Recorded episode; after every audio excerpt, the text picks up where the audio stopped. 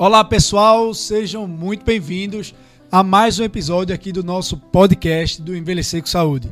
Estamos hoje aqui para falar de um assunto como é, Rafa, tu sempre diz que eu muito importante. Não, é o mais importante, com certeza. É sempre o assunto mais importante. Da, Esse é o podcast. Para todo profissional que lida que honra, com então, hein? Que honra. É. É. Então, assim, hoje a gente vai falar de quê, Rafa? Diz aí, logo. Hoje vai ser sobre alteração comportamental das síndromes demenciais. E olha o quanto realmente esse é um sintoma importante, porque ele é não só significativo para o paciente, como também para os familiares. A gente vai conversar sobre isso hoje, né? Então, pessoal, tema do podcast de hoje, alteração comportamental na demência, tá? Roda a vinheta. Bom, pessoal, hoje, como eu disse antes da vinheta, a gente vai falar sobre alteração comportamental na demência. E para falar sobre isso, nós reunimos aqui o time do Envelhecer com Saúde e um convidado ilustríssimo, que não é a primeira vez que ele vem aqui é, conosco, que é Rodrigo Silva, nosso grande amigo e competentíssimo psiquiatra, faz neuropsiquiatria, ou oh, faz psico, psicogeriatria, né? É. Uh, é lá da Universidade Federal de Pernambuco, assim como, como, como, a gente, e faz um ambulatório de psicogeriatria, né? Nos ajuda bastante, né? Principalmente em pacientes que têm o que a gente vai discutir hoje aqui, que, é, que são os sintomas comportamentais da demência. Rodrigo, muito bem-vindo mais uma vez aqui conosco. Sempre uma honra. Eu agradeço, Daniel, Eduardo e Rafael, pelo, pelo convite, né? Sempre é um prazer estar aqui conversando com vocês nesse tema tão importante, né, Rafa? Tão importante, o mais importante de tudo. Mas vamos lá. Quando se fala em demência, né, Fig, Rafa, é, é, Manga, Rodrigo, né? Eu falei Manga porque para alguns não sabem. Rodrigo, o apelido dele é Manga, né? Então. Se é, alguém chamar de Manga na rua, eu, eu sempre vou atender. Atende também, né? Rapaz, outro dia eu tava atendendo alguém disse, como é o nome dele? Rodrigo. É, eita, Rodrigo, eu dizendo pro paciente, que eu tinha recomendado ele. Aí esse é Rodrigo. Espera que eu não posso dizer o, o nome que tá vindo, porque é o apelido. Tô acostumado já. Então, muitos, tanto profissionais de saúde como os próprios pacientes e familiares, acreditam que é, para ter demência paciente com demência, o indivíduo com demência sempre irá apresentar necessariamente alterações cognitivas, sobretudo alterações da memória. Uhum. E a gente sabe que ao longo da evolução clínica de um paciente com demência, seja por Alzheimer ou outros tipos de demência, surgem com muita frequência alterações que vão além das alterações cognitivas, né? as uhum. alterações comportamentais. Fala aí um pouquinho pra gente, Rodrigo, Quais são essas alterações comportamentais que normalmente surgem nesses pacientes? Então, Daniel, é, como você falou, é, antigamente, né, essas alterações comportamentais não eram vistas como um dos sintomas principais da demência. Desde 2011, né, que eles entraram como um dos sintomas principais e que davam diagnóstico, sim, das, das demências. Eu tava, eu sempre gosto de falar que a primeira paciente descrita por, por Alois Alzheimer, August Detter, é, no início do século, século 20, ela é, foi internada, foi para um hospital é, psiquiátrico ser internada por conta de alterações comportamentais. Ela tinha um delírio de ciúmes em relação ao marido dela, uma agitação grave, que foi isso que foi é, o motivo de que ela fosse hospitalizada, que ela fosse institucionalizada. Não foi pelas alterações cognitivas. Então, as alterações são muito importantes. Então, a gente vê que as, essas alterações comportamentais, tem vários nomes também, né? A gente é, fala de alterações comportamentais da demência, sintomas neuropsiquiátricos da demência, tem a sigla que é muito conhecida, mas assim, que tem se procurado não tão, usar tanto, que é o BPSD, né? Que eu, é, sintomas comportamentais e psicológicos da demência. Eu, eu vou chamar Rafa agora para falar o inglês de Rafa aí, diga aí. Vou até limpar a garganta. Behavioral Psychological Symptoms of Dementia. É, pronto, diga lá. fluente. Então, é, então esses, esses sintomas, eles podem acontecer é, em qualquer fase da demência, incluindo nas fases prodrômicas, incluindo nas fases iniciais. Então a gente, é, a gente tem vários sintomas que podem, que podem ocorrer nesses pacientes em qualquer tipo de demência. E é, a, gente, é, a gente pode agrupar esses, esses sintomas em clusters, né, em, em agrupamentos de sintomas. Então, o que a gente utiliza mais são os sintomas, é a gente agrupar em quatro grandes grupos: é, a psicose na demência, a, os sintomas afetivos na demência, que aí entra tanto a depressão como a ansiedade também estaria nesses sintomas afetivos. Os sintomas de hiperatividade, que entraria agitação, agressividade, inquietação, a perambulação, é, comportamentos ritualísticos, entraria nesses sintomas de hiperatividade e na apatia. Né, que seria um, um, outro grupamento de sintomas bem importantes. E a gente também tem a, alguns outros sintomas mais, mais é, que estaria enquadrado dentro de alguns desses, como por exemplo, desinibição sexual, como por exemplo, alterações do sono e do apetite é, relacionados a síndromes demenciais. Então a gente tem vários sintomas é, que podem acontecer e eles podem acontecer tanto agrupamento, é, agrupados em clusters, em, em, em, grupos maiores, como eles podem também acontecer isoladamente, podem ser estudados também isoladamente. De forma geral, o sintoma que é mais prevalente em todas as fases da demência, o que é mais persistente é a apatia. Então a gente tem a apatia como sendo de forma geral. Obviamente isso vai mudando muito de cada em cada é, nos diversos estudos, mas, em geral, a apatia é aquele sintoma que é mais prevalente desde o início, que é mais persistente é, ao longo da, da, do curso da demência e que tem maior incidência é a apatia. Depois a gente tem eu muitas diria vezes. que provavelmente talvez seja um dos sintomas mais subdiagnosticados. Eu né? estava com isso para dizer aqui. Subreconhecidos. Diz aí, Rafa. É justamente isso. É, eu, eu, já tive um paciente uma vez que. É, eu fui avaliar ela e o pessoal disse: Não, mamãe é muito tranquila, a vovó tá sempre tranquila. Quieta muito quietinha e tal. Eu disse, mas como foi isso? Não, já tem uns 5 anos que ela vem cada vez mais, ficando mais quietinha. Blá, blá. Então, não, hoje ela não conversa muito, não, só diz sim ou não. Então, quando eu fui avaliar, ela já era uma demência extremamente avançada, CDR3, fase final, e a família não percebia, porque entendia que ela estava ficando austera foram o que eles disseram. Não, é que ela tá ficando muito austera, uma pessoa muito. E achando que aquilo ali fazia parte do envelhecimento normal. Né? Envelhecimento né? normal, exatamente. Não, é normal, né? Ela tem 80 anos, é assim mesmo. É um dos sintomas mais, assim, realmente, que é, são muito. Muitas vezes, a apatia é muitas vezes subdiagnosticada e o tratamento também é muito difícil da apatia, né? O tratamento não farmacológico e o farmacológico da apatia é muito difícil. Então, já que a gente está falando da apatia, a gente podia é, já diferenciar o que é, que seria a diferença de apatia e depressão que eu acho Isso que é importante. importante que muita gente, Boa. muito profissional de saúde confunde, inclusive. Então a gente é, são e o manejo é totalmente. Inclusive assim, tem muita discussão se faria se apatia e depressão faria parte do mesmo grupo de sintomas, mas o que a maioria dos, é, dos estudos mostra que são parecem que são sintomas diferentes. Neurobiologicamente, eles também vão ser diferentes, áreas diferentes dos cérebros do cérebro vão estar é, comprometidas é, é, na, no que a gente avalia neurobiologicamente. E é, parece que são realmente são sintomas que, que a gente deve estudar de forma é, em separado. Então é importante diferenciar que a apatia é essa perda de motivação, a perda do interesse. É, tem muito, é, tá muito ligado à falta é, a uma redução da volição, da vontade daquela, daquela pessoa e você vai ter uma redução da amplitude emocional você vai ter uma indiferença afetiva. Aquele isso que é a grande chave. Fez, isso né? que é a grande chave de diferenciar da depressão, que na depressão o humor do paciente vai estar normalmente deprimido, irritado. A gente vai falar um pouquinho de depressão mais para frente. E na depressão você tem essa tristeza, o humor está deprimido. Então o paciente ele parece ter um tônus afetivo que está sempre regulado para baixo. Ele parece estar sempre triste, né?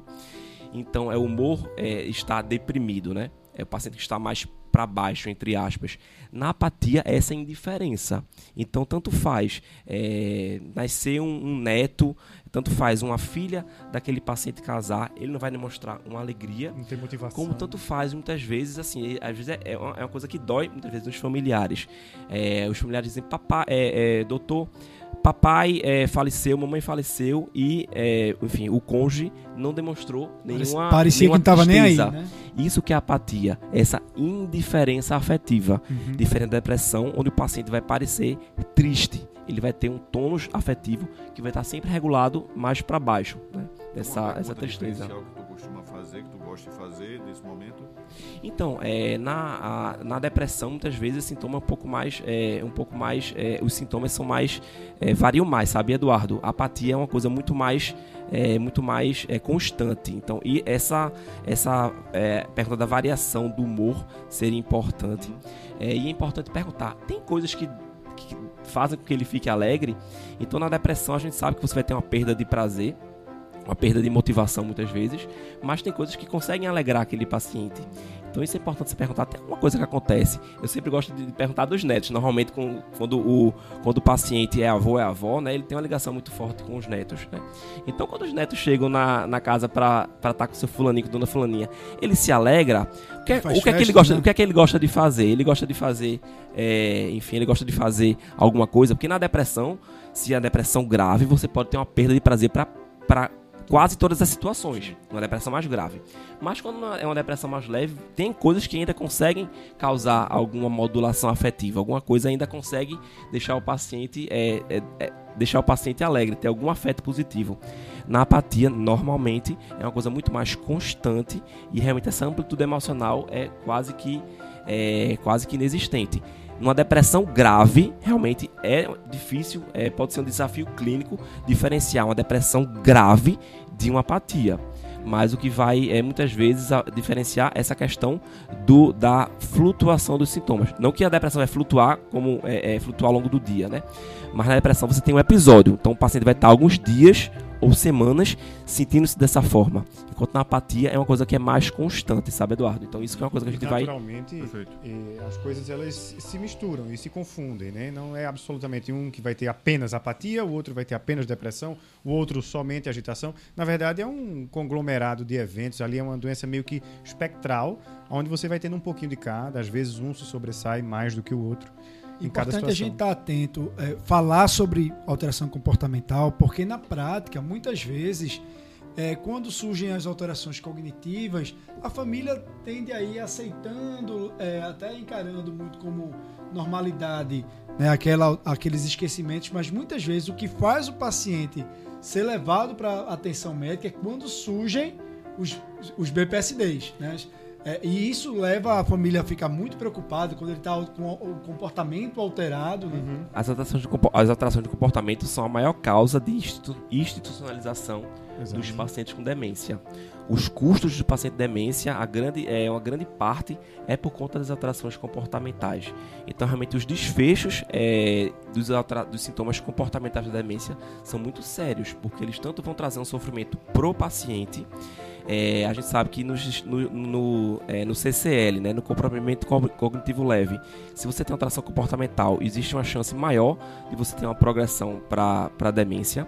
É, a gente sabe que no paciente com demência, isso vai causar um maior, uma maior sobrecarga do cuidador, as alterações comportamentais. É um grande fator de risco para sobrecarga. vai trazer um sofrimento né? A existência maior. de BPSD. Temos até um episódio do podcast que também fala sobre. Ele aumenta a mortalidade. Aumenta a mortalidade. Né? Aumenta a morbidade aumenta o risco de queda e o estresse do ambiente domiciliar ou familiar, que é justamente via o estresse do cuidador. Né? É, você falou uma coisa importante sobre o CCL. Então, existe o, o MBI também, né? Que são sintomas. Fala um pouquinho mais pra gente. Então, a gente é muito importante a gente ter essa. essa... Qual é a sigla em português? Eu só falo MBI. É, é comprometimento comportamental, leve. leve. Ah, você nunca vi essa sigla em português. MBI, é, Mild Behavior, Impairment. Isso, em português é comprometimento comportamental leve. SSL também, né? Sim, por isso, é, por isso que. É, pois é. Então, okay. o MBI é um conceito, Rafa, que começou é, de 2015 para cá. Né? Então, 2015 começou-se a ter esse construto do, do, do MBI, que ainda são critérios provisórios em que ele vai falar de uma série de alterações de comportamento é, que vão acontecer acima dos 50 anos. Então ele traz lá, tem vários critérios em relação à desregulação emocional, a sintomas de, de agitação, sintomas depressivos. E vai ter uma série de, de critérios lá que você vai, vai preenchendo, em é, que você vai ter uma mudança de personalidade é, que vai ser uma coisa significativa naquele indivíduo que ocorre após os 50 anos. Então, o que é, que é importante a gente, a gente entender? Que todo transtorno mental de início tardio pode ser um pródromo de demência. Pode ser o evento, o sintoma o inaugural. Isso. Eu gosto muito de usar isso, o sintoma inaugural da demência. É aquele sintoma index, né? Então começa com, a, com o sintoma comportamental e depois você pode ter o quadro, é, abrir um quadro cognitivo é, e você fechar o diagnóstico da demência. Então toda depressão de início tardio, aquela depressão que ocorre após 60 a 65 anos, o transtorno bipolar de início tardio que ocorre após os 50 anos, a esquizofrenia de início tardio, que é aquela esquizofrenia que acontece após os 40 anos, ou a psicose de início muito tardio, tipo esquizofrenia, que ocorre após os 60 anos. Então, todos os transtornos mentais que ocorrem após, é, que, ocorrem, que ocorrem tardiamente, a gente tem que ficar atento se aquilo, na verdade, não é um pródromo de demência, se a gente está diante de um quadro de doença neurodegenerativa. Então, nesses pacientes, é, então, o, o, esse construto do MBI, assim, atenta, esse né? construto do MBI é um construto que vai estar tá, tá em construção. Uhum. Ainda são critérios provisórios, eu acho que dão, é, dão alerta pra gente. Sintomas que vão surgir tardiamente. O paciente nunca teve depressão e começa a ter após os 60 anos. No caso do MBI, após os 50. Né? Então, e... um paciente que nunca teve transtorno bipolar e abre um quadro maniatiforme após os 50 anos. Então a gente tem que ficar atento, vai ter que fazer uma avaliação, é tanto exames laboratoriais, mais ou menos aquele mesmo screening para não, não é, é, do, da diagnóstico de demência. Então, exames laboratoriais, neuroimagem, assim que possível, uma avaliação cognitiva daquele paciente, para realmente a gente, e se, mesmo que você tenha um paciente que tem um transtorno mental tardio, você faz exames laboratoriais normais, neuroimagem inocente, que não te, não te chama atenção para nenhuma doença neurodegenerativa. Você faz uma avaliação cognitiva, a avaliação cognitiva está normal naquele paciente, o paciente não tem nenhuma perda funcional é, maior. É, então você vai ter que seguir aquele paciente e ficar um pouco mais atento a no amarelo. Então o paciente tem um transtorno mental de início tardio, ascensão amarelo, que pode ser que mais para frente ele, ele possa evoluir, evoluir para um, um, quadro, é, uma doença neurodegenerativa. É importante a gente estar tá falando aqui de BPSD, porque muitas vezes chega para a gente no consultório, tá? É, pra, se você é médico, trabalha na atenção primária, né, é clínico, e chega para você um paciente que tem uma queixa cognitiva, né, que a família traz para você, que ele está esquecido, e isso é muito comum, é o dia a dia da gente. Uhum. Faz parte da anamnese você perguntar se além de queixas cognitivas, se há mudança do comportamento. Uhum. Porque se aquele paciente tem uma alteração cognitiva, tem uma queixa cognitiva, e na história clínica ele vem também com mudança do comportamento, isso aponta, isso aumenta a probabilidade dessa queixa cognitiva ser de fato, uma manifestação de um síndrome demencial. E é, e é, interessante, Daniel, você falar isso, porque isso tem que ser investigado, isso tem que ser abordado, porque muitas vezes as pessoas não perguntam. A gente, quando está atendendo ali, não vai perguntar sobre o comportamento, vai perguntar sobre a memória, sobre não sei o que e tal.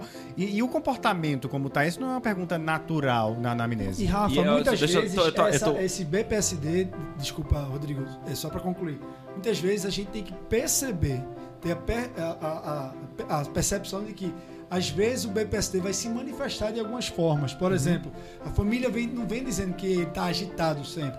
Ele está ranzinza, que ele não está querendo mais tomar banho, que é. ele está teimoso, que ele está fazendo birra. Uhum. Né? E aí cabe a gente interpretar que isso possa ser um BPSD e explicar para a família que aquilo ali não é birra, que é. aquilo ali não é teimosia, aquilo, é aquilo sintoma. ali é um sintoma, é uma manifestação de um processo em curso. Ontem eu atendi um, desculpa, Rodrigo, antes de tu começar, me lembrei agora que o Daniel falou. Ontem eu atendi um paciente e eu perguntei a ele, não, como é que tá? E eu percebi na conversa que ele estava tendo algum sintoma comportamental e a família não estava muito atenta a isso. 30 de 30 no minimento, mas aí daqui a pouco ele me perguntou de novo, uma pergunta que eu tinha acabado de responder, daqui a pouco outra. Aí eu cheguei no assunto de banho. Como é que é banho? Aí todo mundo na família assim, ah, meu Deus, doutor, isso é um problema. Eu disse, por quê? Ele virou para mim e disse, doutor, porque eu sou limpo. Eu disse, como assim o senhor é limpo? Eu não vou ficar tomando banho todo dia. Eu disse, mas faz 85 anos que o senhor toma. Aí ele disse, não, mas agora eu sou limpo, eu não preciso tomar banho não. Fazia 15 dias que ele não tomava banho. Porque dizia que não precisava mais. Justamente hum. isso. Então é, é, é, importante, até eu tô aqui com, só pra gente ver o que é que o, o MBI diz dos critérios, né? Então assim, é, ele diz assim, do MBI. Sim, sim, sim. Diz assim, que você, o critério principal é mudança do comportamento e personalidade observadas pelo paciente, informante ou pelo clínico, de início tardio, ele classifica como maior ou igual a 50 anos, e persistindo intermitentemente pelo período de seis meses. Devem representar uma clara mudança do comportamento personalidade visual da pessoa, evidenciada por pelo menos um dos seguintes. Ele vai trazer né, desregulação emocional, falta de, de controle de impulsos, comportamento social inapropriado, anormalidade da percepção, redução da motivação então, assim, só pra gente ter, ter noção do que, é que a gente vai, uhum. vai, é, vai ter, é, vai olhar. E isso é uma coisa que vai guiar a gente. Isso aqui não é um critério, né? Ainda bem estabelecido, é um critério provisório. Uhum. Mas mostra pra gente que toda alteração que vai acontecer de personalidade, que vai ser significativa na pessoa, que acontece tardiamente, isso, é, isso deve ser importante, deve ser, deve ser valorizado. Ô, Rodrigo. Só, só uma coisa que para chamar a atenção sobre a neuroimagem é importante algumas alterações que alguns quadros demenciais vão causar, atrofia disso, atrofia daquilo outro, diminui aqui, diminui ali, mas o grande papel da neuroimagem é também descartar causas outras. Então, uma neoplasia, uma tumoração, metástase, e aí você vai conseguir dar uma causa não neurodegenerativa ali para aquele quadro. Então, muitas vezes é isso a que se presta a imagem. Outra coisa importante aí que você falou é muitas vezes o paciente chega pra gente com delírios, né? É, delírio de, de- de, é, perseguição e até mesmo outros cenários, outros sintomas psicóticos como alucinações visuais, auditivas. E aí diferenciar o que é que é uma demência que está se apresentando ali com BPSD de uma esquizofrenia de início tardio é difícil, né? E acredito que para você chega muito esse cenário, né? Esse, esse, é- é- esse cenário que é complexo, né? É um grande desafio, né? Então, assim, você vai ter que avaliar aquele paciente, fazer neuroimagens, laboratoriais, fazer uma avaliação cognitiva, avaliar a funcionalidade, porque no transtorno psicótico você pode ter uma perda funcional, mas é perda funcional secundário àqueles sintomas. Então, por exemplo, o paciente que tem é, um transtorno psicótico, que tem delírios persecutórios, que não sai de casa, não vai, vai conseguir trabalho, ele vai ter uma perda funcional.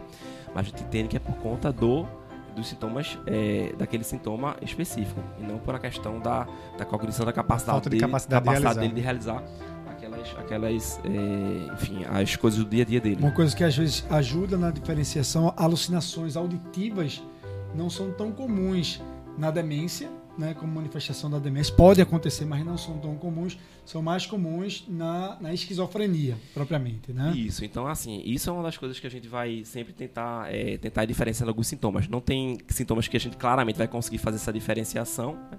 mas é uma coisa que, que você pode, esses sintomas realmente, é, na, nas demências, você vai ter delírios é, pouco estruturados normalmente. São delírios mais. é, não, você não tem um delírio sistematizado, como se tem transtorno psicótico. A gente até fala que na- muitas vezes na- nas demências são ideias deliroides. Se você for na psicopatologia mais, mais, mais, mais estrita, são ideias deliroides, porque não é aquele delírio que a gente tem nos transtornos psicóticos. Então, no transtorno psicótico, muitas vezes você tem um delírio mais bem estruturado. Então, Ele Eduardo, narra- Eduardo tá querendo, tá, querendo- tá com essa, é, tá com a máscara, ele tá, tá com uma, uma coisa aqui na máscara, que significa que pode ser que ele esteja querendo, querendo é, me matar. É não, Rodrigo. E- ele, não quero ele- não, ele não tem não os dentes não. da frente. Aí como tá filmando, aí ele Mas esconde com a quero mão. Achei que não, ele tá falando sério. Ele é um delírio Então- mais estruturado, então com mais ele- detalhes. O transtorno né? psicótico é um delírio mais sistematizado. E, no, e na, nas demências você, tem, você vai ter delírios que vão ser normalmente pouco sistematizados. Então a gente, a gente consegue até. Eu até go- gosto de falar isso para os pacientes. A gente vamos tentar compreender aquele, aquela pessoa, né? Então ela tem um, lá uma alteração cognitiva de que ela colocou o celular dela aqui. Mas ela não lembra que o celular dela tá aqui. né? Uhum. Então ela não consegue. Ela não tem essa. essa ela, não, ela, ela não consegue lembrar onde colocou Ela o vai celular. achar que alguém Então, roubou. né? eu digo, eu digo ó, ó como o cérebro da gente é, entre aspas, inteligente, né? Então, ele vai começar a interpretar que é, eu coloquei aqui, não sei onde é que é, Daniel roubou meu celular. Com certeza. Então, ele, é, o paciente de demência normalmente não faz um, uma, um delírio tão bem estruturado. Então, Isso, é, e- e- então quais, são os, quais são os conteúdos de, é, de- é, no delírio mais comuns no paciente com demência? É delírio de roubo, delírio de infidelidade, Fidelidade. delírio de É, abandono, que ele foi abandonado, enfim, que ele não, que ninguém é, quer saber dele. São comuns delírios, os transtornos delirantes de é, falsa identificação, em delírio de Capgras, que, que, que uma pessoa foi substituída por um é, por um Por impostor, impostor, né? o delírio de Fregoli, né? Enfim, isso aí você vai, é, você vai ter os transtornos de, é, de o mis, mis- misidentification syndromes, né? Então esses transtornos, é, isso aí você vai encontrar muito, tanto em Alzheimer, mas também muito em Levi, nos os, os sintomas de falsa identificação. Então esses são os conteúdos mais comuns do delírio do paciente é, na psicose da, da demência. E de fato, quando você tem alteração, é, as, as alterações de senso-percepção, as mais comuns são as alucinações visuais. E a gente aí chama, faz um, um chama atenção que a alucinação visual é um critério é, principal para a doença com corpos de Levy. Então eu sempre falo para os residentes, né, é, que a gente tem que diferente, é, realmente avaliar. É uma alucinação verdadeira? O paciente está vendo aquilo porque em Levy é uma alucinação, é uma, é alucinação complexa, bem estruturada. Né? Então, é, isso é importante tentar, tentar diferenciar essa alucinação. Então, se a gente tem. E eu sempre gosto de dizer, Daniel, é uma alucinação que é no início do quadro. Em Alzheimer você vai ter muito comumente a, é, também alucinações, mas que não vão ser, não vão acontecer normalmente no início do quadro, não vão predominar no início do quadro. Eles podem acontecer. A gente sabe que todos os sintomas comportamentais, eles, a, a maioria deles, eles vão progredindo, vão piorando com o progredir da, com o passar da demência. Normalmente as alucinações vão ser é, mais, realmente mais frequentes nos, na, nas fases cada vez mais avançadas, você vai tendo maior Perfeito. incidência de alucinação. O delírio muitas vezes pode acontecer mais nas fases, nas fases iniciais, né? É, pode acontecer nas fases moderadas, mas normalmente você tem que ter alguma cognição para ainda fazer, para você construir esse delírio. Então, delírio você não encontra tão comumente nas fases mais avançadas. Você encontra muito mais fases mais iniciais e nas fases moderadas. Duas, duas coisas, só lembrando aí de Charles Bonnet, né? Que é aquela alucinação visual. Quem? Charles Bonnet, que é aquela alucinação visual que a gente encontra no idoso. Que já tem deficiência. É, ele vai perdendo, na verdade, os receptores, né? Mas tem a formação da imagem cerebral e para ele é como se ele estivesse enxergando. E é- a diferencial é que ele sabe que não existe. Isso, a gente né? chama é, até de alucinose às vezes, né? Porque o paciente tem crítica, ele faz crítica daquele, daquele, daquela alucinação. Por exemplo, em Levi, é, existe uma discussão se o paciente tem crítica ou não das alucinações. Alguns, alguns estudos dizem que você, em Levi, você tem crítica da alucinação. Alguns Crítica é mostram- dizer que ela não existe. Isso, que, que Ok, dizer que sabe- ele sabe, sabe- que sabe ele que não sabe que, que sabe é uma alucinação, ele sabe Sim. que não tá, que não é real entre aspas. Sim.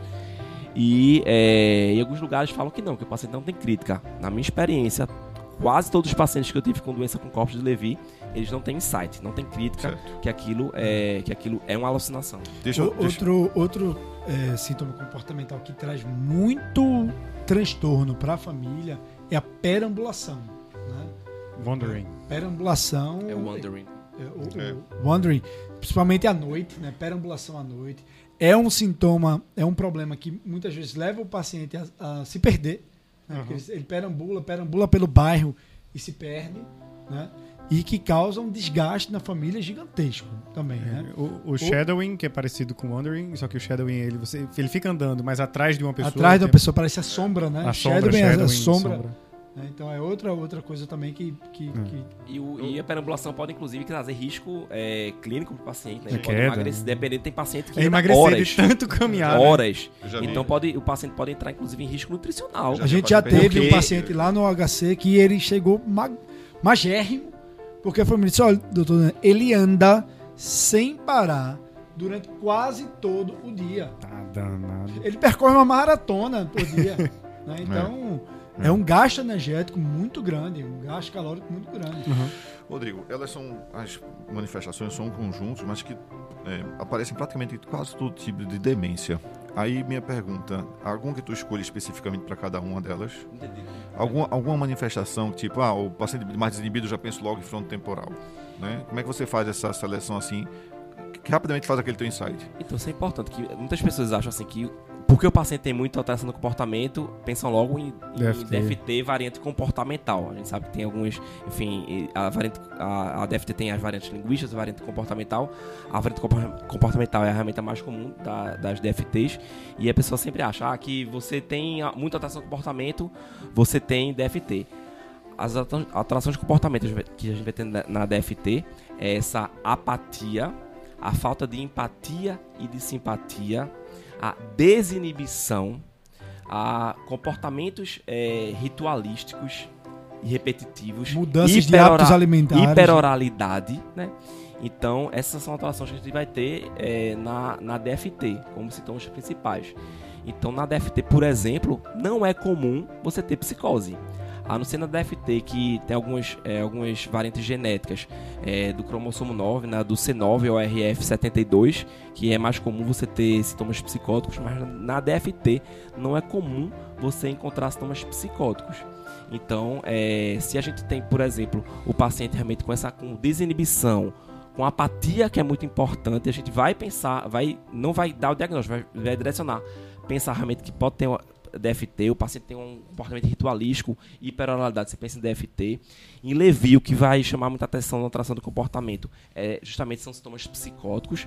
A alucinação faz parte do critério core, né, do critério principal, do- um dos critérios principais para Levi, mas é muito comum em Levi também você tem você ter os delírios, que pode ser tanto os delírios de falsa identificação, como os delírios de é, é, delírios persecutórios também, né? E em Alzheimer realmente é uma coisa muito, é uma miscelânea muito maior. Então Alzheimer você não tem assim sintomas que vão te direcionar é, para é, são os comportamentais comportamentais você vai pensar, ah, isso pode ser uma demência da doença de Alzheimer. São realmente sintomas muito mais, muito mais amplos, E- muito e- mais é, pode acontecer é, em todas as fases, diversas, em todas as fases da demência. Existe aquela máxima: se você viu um paciente com doença de Alzheimer, você viu um paciente com doença de Alzheimer, o próximo vai ser diferente. Então, continuando aqui a nossa discussão, agora a gente teve a ausência de Eduardo, que teve que dar uma saidinha, mas a gente vai continuar aqui nossa discussão. A gente vai, só para resumir, quais são exatamente todos os tipos de sintomas comportamentais que a gente tem. A gente vai ter depressão, onde a gente vai ter ali tristeza, labilidade emocional e todas aquelas coisas a mais. A gente parte para apatia, que a gente entendeu que a gente pode separar ela como uma, uma nova categoria, onde você vai ter uma, um isolamento maior, uma falta de motivação, indiferença emocional, como o Rodrigo falou. A diferença seria mais na apatia. A na apatia, isso, na apatia. A agitação, onde a gente tem outro, outro campo ali, vai ter perambulação, algumas, alguns componentes de ações repetitivas e tal. A agressão, que também pode entrar como uma outra categoria, onde a gente vai ter agressão física, verbal, tudo isso vai entrar junto. E psicose, como outro campo dos sintomas comportamentais. A gente tem aí, de repente, alguns clusters de sintomas comportamentais. E para avaliar, Rafa, é, é muito interessante a gente, cada desse, com cada desse- desses sintomas, a gente tem algumas escalas que podem ser utilizadas, mas a gente- é, é importante frisar que existe uma escala muito importante que é o inventário, neuro, inventário neuropsiquiátrico. é o NPI, NPI. o NPI, né, em inglês, o Neuropsychiatry, é Psychiatric é, Inventory, né? Então, é, o, o inventário neuropsiquiátrico é um instrumento bem importante para a gente estar avaliando essas alterações de comportamento. Ele tem 12 é, subitens e esses é, subitens, cada um, você vai, é, se você questionando para o paciente e para os familiares se eles acontecem, você vai graduando de acordo com a intensidade e a frequência que eles ocorrem.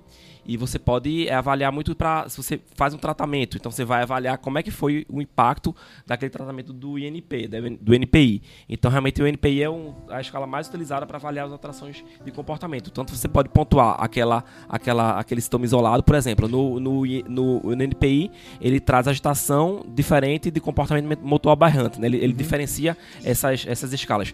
Aí tanto você pode ver um- um- a escala individual, você multiplica a intensidade pela frequência, na intensidade você vai é, é, de, de 1 a 3 e a frequência de 1 a 4, você multiplica, você tem aquele Tem score para né? aquela, para aquela sub, para aquela, aquele item.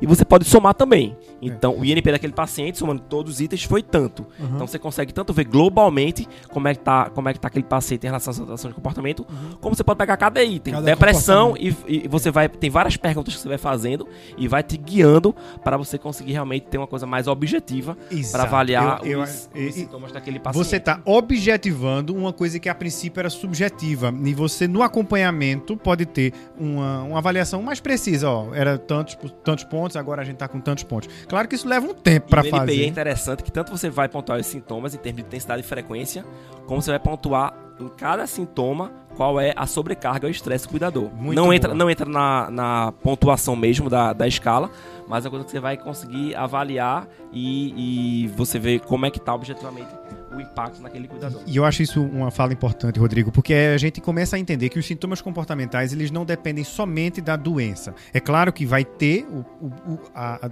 a dependência daquele paciente, é, personalidade pré-mórbida, a evolução de como aquilo está acontecendo, se ele tem algum outro problema intrínseco, problemas clínicos de saúde, uma, insuficiência cardíaca, ele fica cansado, ele não entende o que cansaço é aquele aquilo gera agitação. Então, fatores outros do próprio paciente que vão gerar uma, uma exacerbação daquele sintoma comportamental. Então, é aquela grande frase que eu gosto de dizer sempre para os pacientes.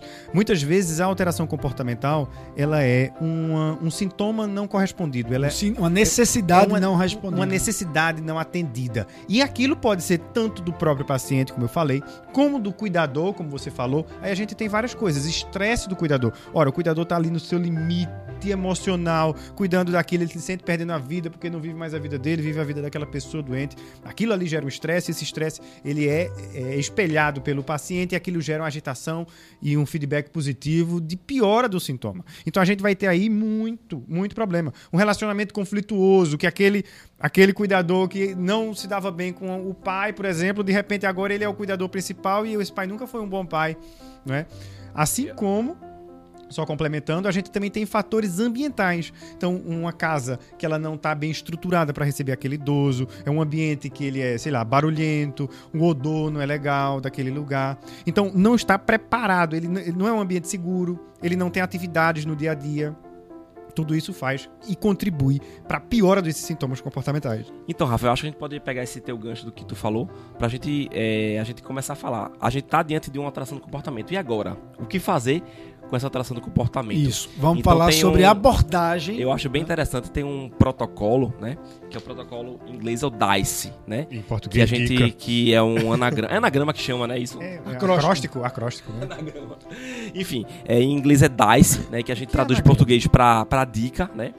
que vai, é, vai, te, vai, vai te orientar o que é que você vai fazer com esse paciente. Então, o que é que o, o que é que o DICA é? O DICA primeiro você vai ter que descrever aquele comportamento. Então não adianta dizer, ah, o paciente está agitado. O que, que é essa agitação?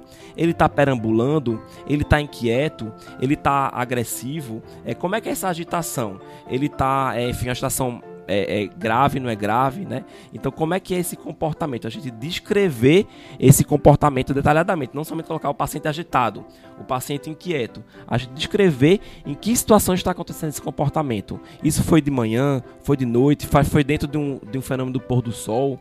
É, então, acho que é importante descrever esse comportamento. Fenômeno do pôr do sol, muito comum. A gente investigar. Exato. É, aí é onde eu, eu sempre vou precisar dos meus amigos geriatras aqui. Né?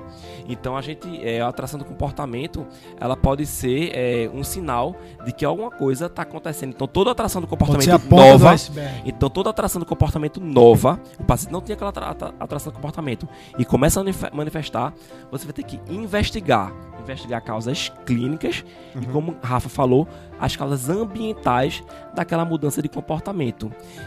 Isso que você falou é, é, é essencial, Rafa. É, uhum. É, aquele, aquela alteração do comportamento uhum. pode ser uma, um, uma, necessidade, uma necessidade não, correspondida. não correspondida. O paciente com demência ele vai ter muitas vezes capacidade é, obviamente nem, nem sempre, mas vai ter capacidade de comunicar o que ele está sentindo. Então, dor, vocês devem é isso ver isso diariamente, né? Como é que ele vai dor dizer que tá com dor? É um grande sintoma. Eu detesto fazer essa comparação é, do idoso com a criança. Eu detesto, porque eu acho enfim, que não é justa. Eu acho que coloca o idoso numa, numa, numa num, num, lugar que não é dele, ele tem toda uma história de vida, ele não deve ser tratado como uma criança. Mas eu queria fazer só uma comparação, me permitir é, fazer comparação é, com uma, uma criança, é, a gente que passou por isso, né? Rafa vai passar daqui a pouco, né? Não, Rafa? Em, em breve. Em breve. então, é, uma criança que tá chorando, a gente nunca vai, a gente vai, o que é que ela tem? Ela tá com cólica, ela tá com, ela, ela tá com a fralda, ela tá com a fralda suja. Dá vontade de fazer ela, maldãozinho. Ela tá com sono, Ninguém vai estar tá com, ela tá com sono, então a gente, é, eu, eu, é, tem um chorinho de Caio que eu sabia. É, é, sono, né? Esse chorinho não, é porque tá com fome, né? Isso, uhum. esse, ele tá chorando de um jeito e isso parece cólica, disquesia. Ninguém então, taca antipsicótico na criança porque tá então, tá chorando. Então a gente vai é, entender o que vai acontecer com esse comportamento. Então a gente, no idoso, por que a gente faz diferente com o idoso? Exato. Né? Então com o idoso a gente tem que tentar entender o que é que pode estar tá, pode tá acontecendo com aquele indivíduo que esteja manifestando esse comportamento. Então, dor, esse paciente não consegue dizer, eu estou com dor, ele vai ficar agitado. Exato. O paciente deprimido, ele, ele, vai estar irritado, ele não vai conseguir dizer que ele tá, como é que ele está se sentindo muitas vezes. Então, ele pode se manifestar de uma forma que a gente não está conseguindo conseguindo avaliar.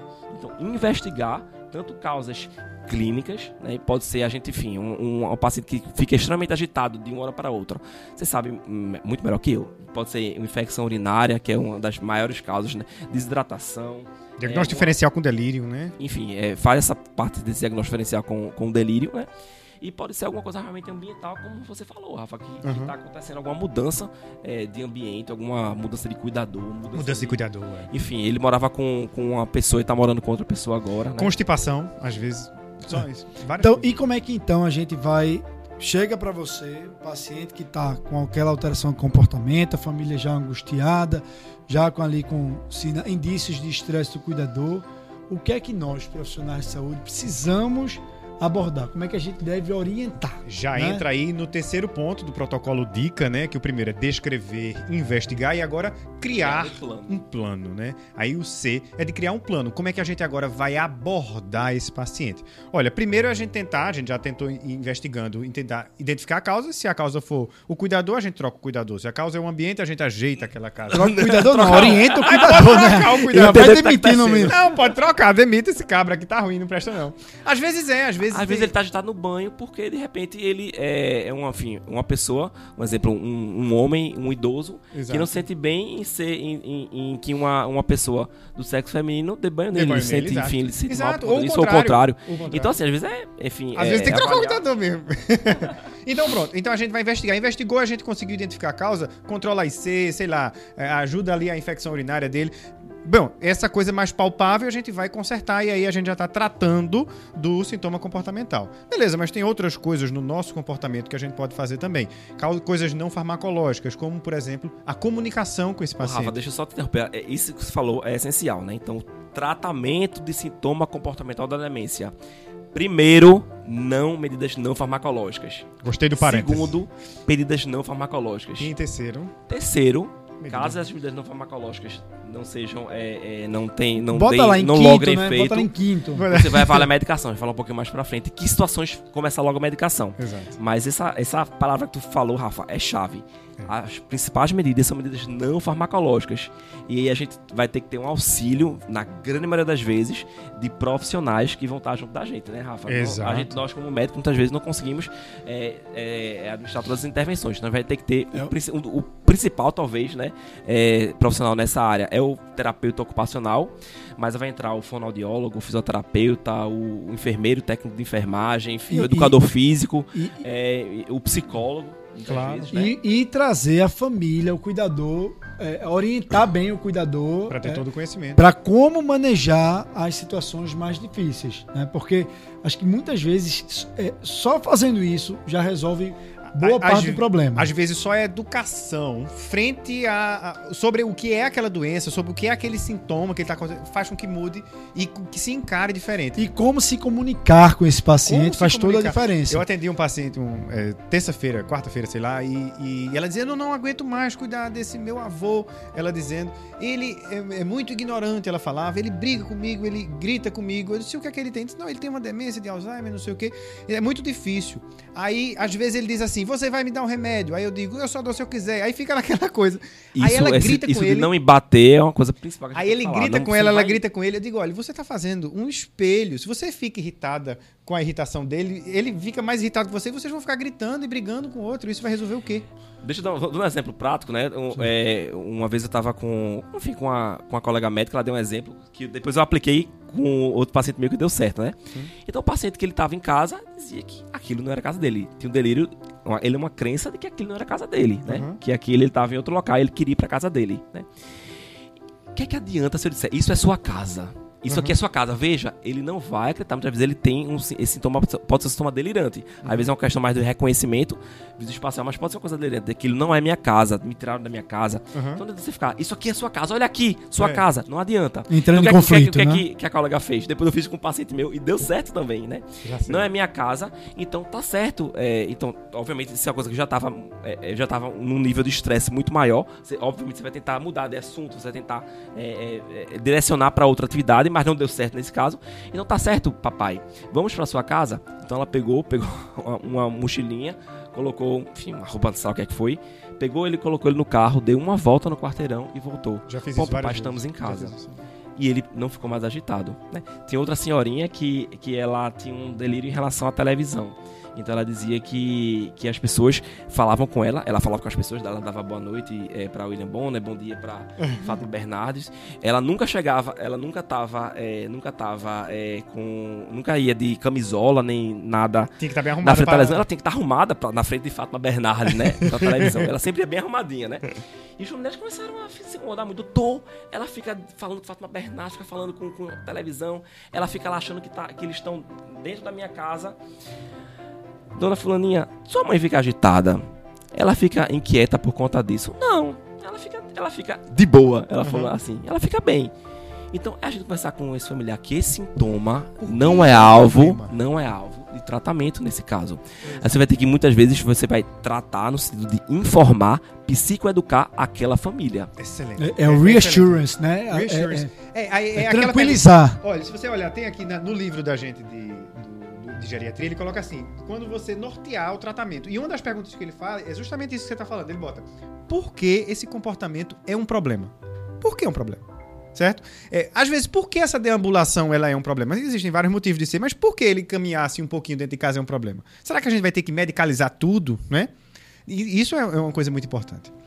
Bom, A- É, ag- agora só mudando um pouquinho para técnicas de comunicação, que eu acho que vale a pena só a gente falar algumas dicas aqui para o pessoal.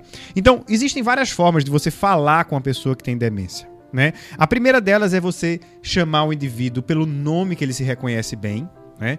Rodrigo, Manga, sei lá, né? Olha, tá aqui sou eu. Você nunca desafiar, isso é uma coisa que eu sempre falo. Nunca desafiar. Não Aqui- entrar em conflito, Não né? é Silvio Santos, a gente não tá querendo saber se ele tá sabendo ou não. Desde que eu, como médico, quando for fazer a avaliação, faço. Não desafie. Então não fica, quem sou eu? É, aí o pessoal fica, quem sou eu? Eu sou Rafa, filho de Lu. Não, pra que isso? Constrange, gera desconforto no, no idoso e ele fica ali, ai meu Deus, e agora? Aí fecha os olhos, você vê várias vezes, o idoso fecha o olho, não quer ver ninguém. Ah, ele fecha o olho, não quer conversar. Claro, porque ela tá sendo constrangida. Então chega e já vai dizendo, olha, vovô, sou eu, Rafael, tô aqui vindo lhe ver, manhinha, Lúcia, sua filha, tá vindo. Por exemplo, então você vai evitar o constrangimento, chamando pelo nome, E ficar testando, né? Que dia é hoje? Ei, hoje é que é. dia? Qual é É. o mês mesmo? Depois Qual da todo- terça, vem que dia quarta. Eu disse, minha gente, vocês querem ensinar pra um senhor de 90 anos que depois da terça é, depois da terça é quarta? Não existe. Ele tá sem saber porque ele tem uma demência. Então é uma doença. Você não vai consertar desafiando ele. Não é isso. Vai gerar constrangimento e agonia. E isso pode gerar agitação, rejeição ao cuidado e tudo mais. Então, manter contato visual, sempre abordar de frente e não de lado, sem ele estar vendo nada. Um Sem, sem ter conquistado a atenção. sem ter você. conquistado a atenção, então chama ele, falar devagar, ter um discurso simples, tudo isso faz a diferença, porque ele vai entender que está sendo direcionado para ele e ele não vai ter nenhuma surpresa. Outra, falar poucas coisas e que sejam significativas, com poucas palavras. Então não adianta eu falar um discurso bem complexo sobre o motivo que ele tem de tomar um antibiótico porque Ou a infec- fazer perguntas muito abertas. né? muito abertas. Não, não tem, é sim, não. Olha, tá aqui, a opção é essa. Então, direto. Isso sempre assim, de acordo com o estágio daquela, Sim, daquela, claro, é daquela, claro. daquela doença, né? Sempre tem que. é, de acordo. E é sempre que as, a- a- os- os- as estratégias vão mudando a- com a evolução da doença. Aham, Isso. aham. Exato. Então, evitar palavras negativas. Eu digo isso muito para meus pacientes. A seguinte frase: A palavra não morreu.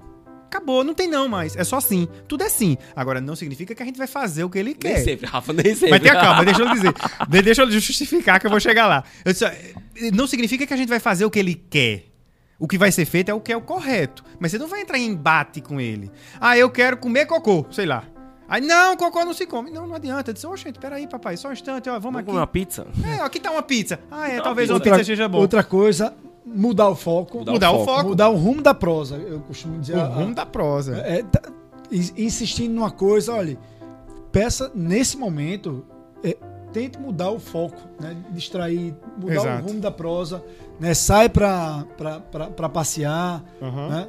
Então, é, muitas vezes é, é, isso só resolve. É, eu quero sair, eu quero sair, eu quero sair. Opa, peraí, vamos sair sim, vamos se organizar e tal. Olha, fulaninho tá vindo de repente. Pode ser, vamos esperar ele chegar, vamos tomando banho aqui, aí esquece, passa aquilo. Então não vai dizer, não, não pode sair não, não sei o que e tal. Então não tem por que eu entrar em embate, entrar em conflito e gerar um transtorno.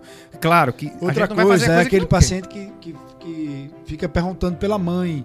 Vai adiantar você ficar dizendo, mas sua mãe morreu. É. Aí ele Ah. vai chorar a morte da mãe É. de novo. Então, Eu tive ok. paciente que toda semana É- é- chorava a é- morte da é mãe. a gente chama de a, a- a mentira do bem. Exato, né? exato. Ok, daqui a pouquinho ela tá chegando. Pronto, né? acabou. Então, Mas muda- muda- mudar o foco, né? Mudar, Mudar o o foco, foco, pra outra. foco. Pra, enfim, pra outra questão. Normalmente isso. Exato. certo. Mudar o foco. Eu acho que resumindo tudo é mudar o foco. Outras terapias podem ser importantes, né? A gente sabe que Tem uma série de estudos. musicoterapia, né? Aromaterapia, Pra- Aromaterapia. Aromaterapia. é. Então, enfim, existem várias outras terapias que a gente precisa ativação muito comportamental, do- do atividade apoio. física, enfim, uma série Isso, de. a gente precisa muito do apoio da equipe multidisciplinar, né? Educação física, Terapia com animais, muita gente gosta de... Ecoterapia, terapia com cavalos, né? Então tem, tem, muitas tem opções, uma, tem, uma área muitos de, recursos. tem uma área de interação em relação à inteligência é, é, inteligência artificial não é, não, é, não é, bem o nome, mas com robôs, né? Com Sim. animais robôs, com pessoas robôs para interagir com os idosos. É, tem, tem alguns estudos nessa, nessa área. Tem lugar que tá faltando gente, né? então é isso. E Rodrigo, a gente falou aí das, das, das medidas não farmacológicas. E quando é o momento da gente pensar em introduzir medicação e que medicações a gente deve pensar em introduzir? Então, mais uma vez, só reafirmando: primeiro tratamento, medida não farmacológica, não farmacológica. Quando essas medidas não farmacológicas, Daniel, a gente sabe que muitas vezes é difícil a gente conseguir empregar é, para todo mundo, é, você conseguir colocar o paciente no educador físico, é, colocar um terapeuta ocupacional para ir para casa daquele, daquele sujeito, às vezes é difícil você, de, de você realmente conseguir é, fazer para todo mundo. Mas é o que você faça. E uma vez que você não, que você não, não consiga ter sucesso com essas medidas não farmacológicas, aí é você vai tentar as terapias medicamentosas. Então, Rodrigo, a gente falou das terapias não farmacológicas, da importância. Já frisamos que essa é a essência do tratamento, do manejo do BPST.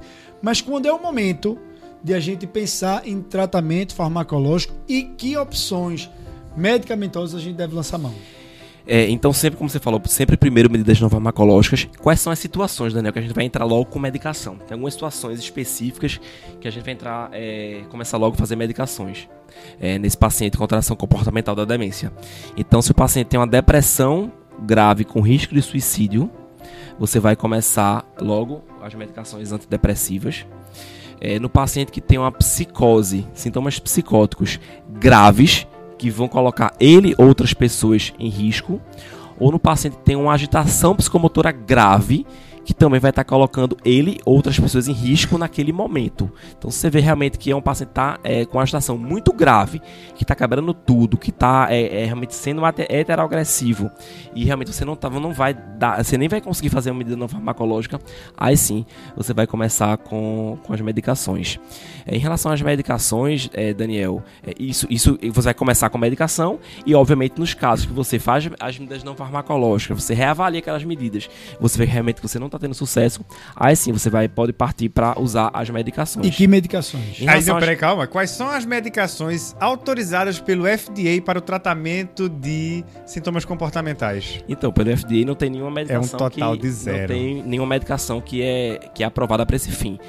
Na agência regulatória da Europa e eu acho que do Canadá também, se eu não me engano, é, do, do Canadá, enfim, é. É, acho que do Canadá, enfim, tem alguma agência regulatória que você é, que tem aprovação da risperidona. É do Canadá. Pra, é do, é do Canadá. Europa também. Europa também. Eu, eu, acho eu, eu também. me lembro do Canadá, eu vi que a risperidona. Então, na agência regulatória da Europa, ela tem é, aprovação para risperidona para os tratamentos para tratamento farmacológico da demência. Então, só falando um pouquinho e me passando um pouquinho as a, as indicações, por exemplo, na depressão, Daniel, existem alguns, é, alguns enfim, estudos. Existiu, eu estava vendo até uma revisão sistemática, acho que 2000, enfim, 2002, 2000, 2002, olha eu. 2020, foi 2021 que avaliou é, essa, os tratamentos farmacológicos para a depressão da demência. Em geral, são é, resultados muito frustros. Geralmente, os antidepressivos não se separam do placebo. Então, é, mas assim, é, muitas vezes você não tem é, estudos adequados. Né? Por exemplo, estava vendo um estudo que avaliou é, sertralina, clomipramina, citalopram, mirtazapina e foi algum outro depressivo. Um, uma, é, fizeram uma revisão sistemática que só nove estudos ficaram, por, porque todos os outros eram de má qualidade. Não tinha, por exemplo, nenhum estudo com venlafaxina. Uhum. Então a gente não tem, a gente não consegue, é, os estudos não mostram eficácia, não mostram que se separam do placebo, os antidepressivos, mas assim, são poucos estudos, a gente realmente não tem, a ausência de evidência não quer dizer que, que você não, não vai ter, é, não vai ter é, eficácia. Então realmente, como nessa depressão, que é uma depressão que a gente entende como sendo uma depressão é, mais, depressão importante, é uma depressão que está trazendo um sofrimento para aquela pessoa, a gente vai sim usar o, medicações antidepressivas.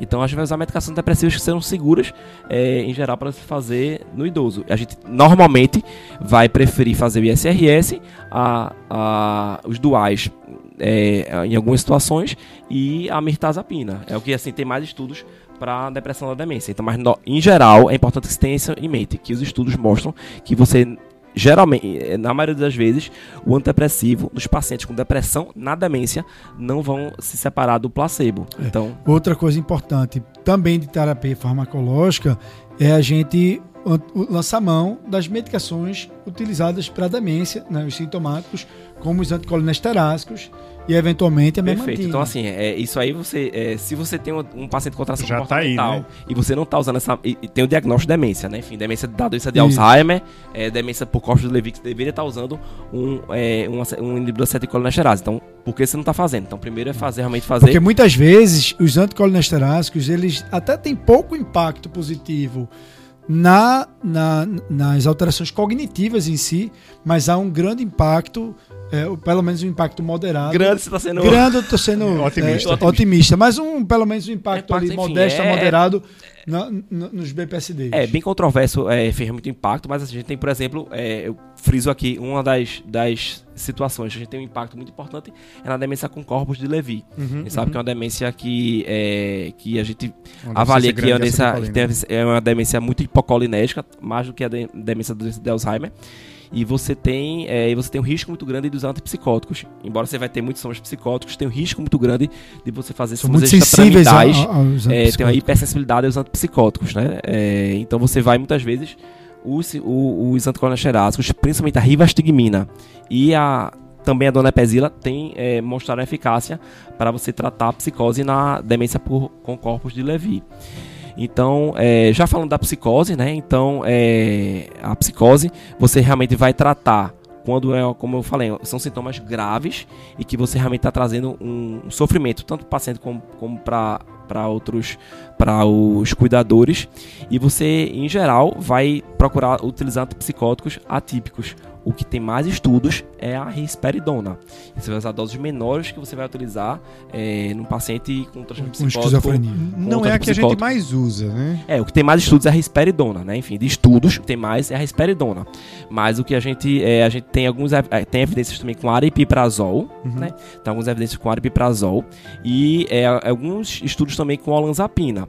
Que a gente mais utiliza é a quetiapina. É quetiapina, né? Mas que nos estudos, a quetiapina, embora a gente na prática a gente faça e veja que muitas vezes tem sim uma tem eficácia nos estudos, a quetiapina é o que tem menos eficácia para são os comportamentais mais graves, como psicose e agitação.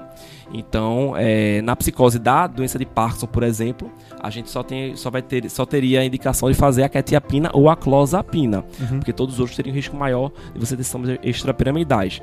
Mas é, é importante fazer um, é, frisar muito é, do, do uso dos antipsicóticos na demência. Na agitação, só falar um pouquinho da agitação também. A gente tem evidências, a maior, maioria das evidências são com os antipsicóticos também, né, em termos de eficácia para tratar a agitação. Mas na agitação a gente vê, a gente vê também que tem muitos estudos é, com uma resposta, é, uma resposta é, adequada a os é, antidepressivos, principalmente o citalopram. Qual o problema? Porque o estudo, o, o estudo que mais é, que, que avaliou o impacto maior do citalopram, o CITAD, ele avaliou a dose de 30 miligramas de citalopram, que é uma dose que não é Que permitida que não, é deve permitida pelo. FDA. Pelo FDA é só 20 miligramas. Então, o que a gente tem mais de evidência para agitação na demência é o citalopram, mas a gente tem também, a gente pode poder utilizar outras medicações serotoninérgicas, talvez tivessem eficácia. E também alguns estudos com a trazodona, tanto na demência da doença de Alzheimer, como também em DFT. Então, na agitação, a gente, é, a gente poderia usar essas medicações. Mas aí, na agitação psicomotora grave, realmente, muitas vezes ter- a gente vai ter que abrir mão, é, vai ter que lançar mão dos antipsicóticos atípicos. Então, qual é o problema dos antipsicóticos atípicos? Desde 2002, 2003, começou a haver alguns estudos que você poderia ter um aumento de eventos cerebrovasculares e aumento de mortalidade geral mortalidade, né? com os antipsicóticos. Então, em 2005, foi do- 2005, o FDA eh, lançou um black box, eh, um FDA warning eh, em relação ao risco dos antipsicóticos nos pacientes com demência. Eh, esses primeiros estudos foram com a risperidona, mas depois viu que tinha um aumento, um risco também com risperidona, quetiapina e, e olanzapina. E Por aí, mecanismos ainda não tão Não bem esclarecidos. A gente sabe que essas medicações ah, contribuem para ganho de peso, contribuem para dislipidemia. Mas não né? é isso, Daniel, por quê? Mas, Mas não é isso. Por quê? Porque não é somente isso. Porque a mortalidade, aumento de mortalidade, principalmente nos primeiros, no início do tratamento, nos primeiros 30, 45 dias, essa mortalidade é maior. A gente não sabe exatamente. É, Se efeito colateral, tem muitos vieses que queda, podem ter, tem né? muitos vieses que podem, podem acontecer, enfim, por causas cardíacas, né? Mas a gente sabe que a gente. ah, São pacientes mais graves, então, enfim, pode ter esse viés É. Lembrar que gravidade da idealmente esses pacientes que você vai começar é, antipsicóticos, idealmente você deveria fazer um eletrocardiograma para avaliar QTC. se existe o, o, o prolongamento do intervalo QT, Uhum. checar se o paciente já não está utilizando outras drogas que alargam o QTC. intervalo QT, né? se é um intervalo QT maior do que 15 milissegundos, ou se ao começar o, o, o antipsicótico aumenta em 25% a duração do intervalo QT, você tem que ficar atento à possibilidade de reduzir ou suspender essas medicações. Então, assim, aí, é, esse risco aí para os antipsicóticos, é, em 2005 foi para os antipsicóticos atípicos, em 2008 viu-se que o aloperidol, um antipsicótico típico de alta potência, tem um risco duas vezes maior é, de mortalidade que a risperidona. Então é para todos os antipsicóticos. É, e- o que é mais bem comprovado, existem alguns estudos avaliando o antipsicótico no idoso de forma geral, mas o que tem mais evidência realmente de risco por aumento de, de eventos cerebrovasculares, é, causas cardíacas e aumento, aumento de mortalidade geral são com os antipsicóticos de forma geral. Então, é quando, como é que a gente vai fazer isso? É, então a gente vai fazer quando a gente precisa. A gente vai fazer um antipsicótico na menor dose possível e a gente vai ter que fazer esse tratamento por normalmente se recomenda 12 a 16 semanas. Então geralmente vai fazer por 12 semanas. é, se o paciente teve um benefício com aquela medicação, e depois você vai, depois de 12 semanas, você vai tentar tirar essa medicação. Se você tira essa medicação e o paciente volta a ter aquele sintoma é, é, de forma importante, a agitação psicomotora mais grave, uma psicose que também seja é, clinicamente significativa, você vai pode tentar novamente usar esse antipsicótico e depois de duas semanas você vai reavaliar e tentar tirar novamente esse antipsicótico. Caso nessa segunda tentativa você não consiga tirar, aí você vai ter, você vai ter, você tem respaldo para deixar essa medicação por um período mais prolongado. A Mas despeito do sempre risco. tentar tirar eh, essas medicações. Outra coisa E na depressão a gente vai usar por no mínimo. Então, se você usar um depressivo eh, no paciente com depressão na demência, você vai usar no mínimo por seis meses. Né? Você vai usar por seis meses esse antidepressivo e depois você vai reavaliar. Tem alguns estudos que mostram benefício do uso mais prolongado, para até dois anos. Mas assim, colocar na cabeça, então, antidepressivo, usar por no mínimo seis meses, se você for usar. Antipsicótico, 12 semanas. E aí você vai reavaliar, tirar essas, eh, retirar esses tratamentos.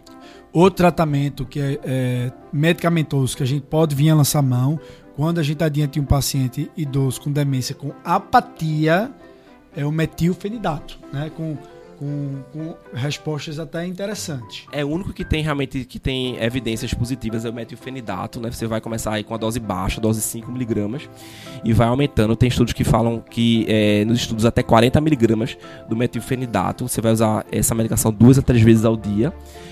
É, realmente a única medicação que a gente, que a gente tem como evidência para tratar a apatia. Algumas vezes você lança mão de algumas medicações duais que tem efeito mais. Alguma, algumas medicações duais. Você pode tentar é, fazer, mas enfim, é uma coisa bem, bem off-label que às vezes você tem alguma resposta. É, por exemplo, a venlafaxina, que tem uma ação numa dose maior, vai ter uma ação mais noradrenérgica, onde desvenlafaxina, que tem uma ação, teria uma ação mais noradrenérgica, e poderiam ter alguma melhora na apatia, mas de estudo você está corretíssimo. Né? A única medicação que a tem de estudo para apatia realmente é, a, é o metilfenidato. Pessoalmente, tu percebe uma melhora com metilfenidato? Rafa, é uma coisa assim que a gente tem que ter muita parcimônia para utilizar. Usei poucas vezes. Uhum. Porque muitas vezes realmente. É... Algumas vezes que eu utilizei não tive tanta, tanta resposta. E é uma medicação que a E- gente tem que ter cuidado é, de utilizar no idoso, né? Então, e enfim, para finalizar, né, nesse cenário de idoso com BPSD importante, que não melhora com medidas não farmacológicas, que você tentou essas opções medicamentosas aí que a gente citou, uma coisa que tem ganho cada vez mais espaço é o uso do cannabis, canabinoides. me- é, dos canabinoides, né? O cannabis medicinal, principalmente aí ah, o canabidiol, né? Tem muito estudo com THC Você- também, viu, Daniel? THC e canabidiol. Que a gente não vai se aprofundar nesse tema, porque, tá? Porque a gente já reservou, muito em breve, já está ali pro- programado, um dos próximos episódios aqui no- do nosso podcast vai ser só sobre o uso de cannabis na geriatria. Então, fiquem atentos aí, tá? Ah, olha aí. Bom, eu acho que a gente falou sobre muita coisa, né? Acho que é isso. é, é, acho que deu pra gente dar uma revisada boa aí em BPST. Sim. Rodrigo, te agradeço demais. E quero dizer para vocês, vou, vou anunciar, viu, Rafa? Bota aí, bota aí. A novidade da família do Envelhecer com Saúde. Você tá sabendo, Rodrigo? Tô sabendo agora, vocês me contaram. e já quero, já vou fazer parte. O Envelhecer com Saúde está crescendo, tá? E agora nós temos um braço do Envelhecer com Saúde que vai se chamar Gericlés. Gericlés. Um novo perfil no Instagram, tá? Em que esse vai ser um perfil direcionado para conteúdo sobre o ensino da geriatria para profissionais de saúde, especificamente para médicos, tá? tá? É uma linguagem mais técnica, tá? Didática, né? bem didática para facilitar ainda mais o aprendizado da geriatria. É pleonasmo, vocês e didática assim não precisa nem falar. E é, vai tá muito legal. É, então, é, em breve, quando for ao ar esse podcast, vai ser sucesso, vai ser sucesso. Já vai ter sido lançado.